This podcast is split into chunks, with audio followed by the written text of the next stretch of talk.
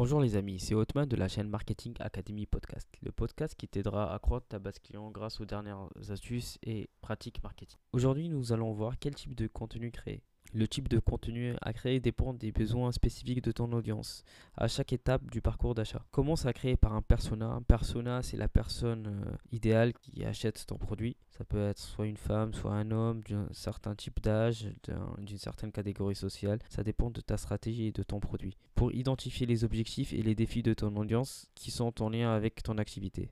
Donc en fonction de ton audience, tu crées du contenu adapté à celle-ci. Fondamentalement, le contenu digital créé doit soutenir ses objectifs et aider à résoudre ses problèmes. Demande-toi toujours ensuite à quel moment ton audience est susceptible de consommer ce contenu en fonction de sa progression dans le parcours d'achat. Est-ce que c'est la première fois qu'il découvre tes produits? Est-ce qu'il est dans la phase, il s'interroge s'il est vraiment efficace? Ça dépend du parcours. Donc ce processus vise à cibler le contenu en fonction des caractéristiques de la personne destinée à le consommer, donc le persona, et la position de cette personne dans le parcours d'achat. Donc c'est vraiment dans un premier temps quel est ton persona, donc l'acheteur idéal. Ensuite, voir où est-ce qu'il est dans le parcours d'achat.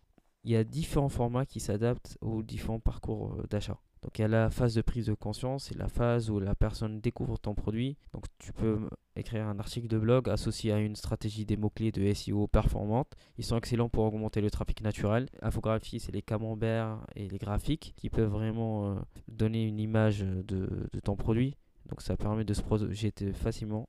Ensuite, les vidéos courtes, elles aussi faciles à partager. Elles permettent à de nouvelles audiences pour, de découvrir ta marque, par exemple via des plateformes comme YouTube.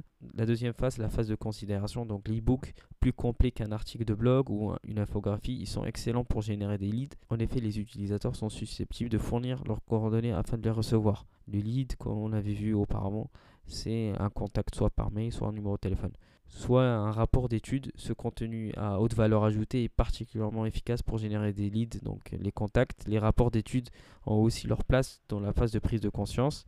Alors les webinars, tu as sûrement entendu parler de, de cette technique-là, c'est en tant que contenu vidéo détaillé et interactif. Les webinars sont efficaces en cours de phase de considération. Ils sont plus exhaustifs qu'un article de blog ou qu'une vidéo. Donc webinar, c'est généralement tu donnes rendez-vous à des gens en live, ensuite ils se connectent et ils peuvent te poser des questions en direct.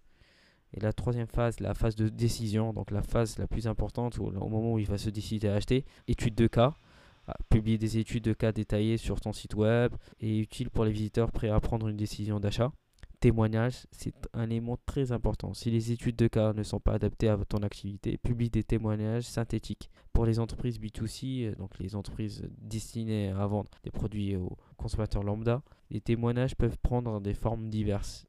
Une marque de vêtements peut par exemple diffuser les photos montrant des clients ayant personnalisé un t-shirt ou une robe et les accompagner d'hashtags. Il arrive souvent de, il y a des personnes qui mettent des témoignages, entre guillemets faux témoignages ou qui sonnent faux. Ça c'est contre-productif parce que les gens ils se doutent qu'il y a anguille sous roche et généralement à la place de les conforter, ça, ça les décourage et ça, ça amène une certaine négativité au niveau de l'image. Tu es libre de partager ce podcast. Tu peux me dire quel est euh, le type de contenu que tu veux mettre en place et quel est ton persona et la personne, l'acheteur idéal. Tu peux me le dire sur le groupe Facebook Marketing, Astuces et Growth Hacking. Ça peut permettre aux personnes qui sont dans le groupe d'échanger sur cette thématique-là. À bientôt. Agis pour mieux réussir.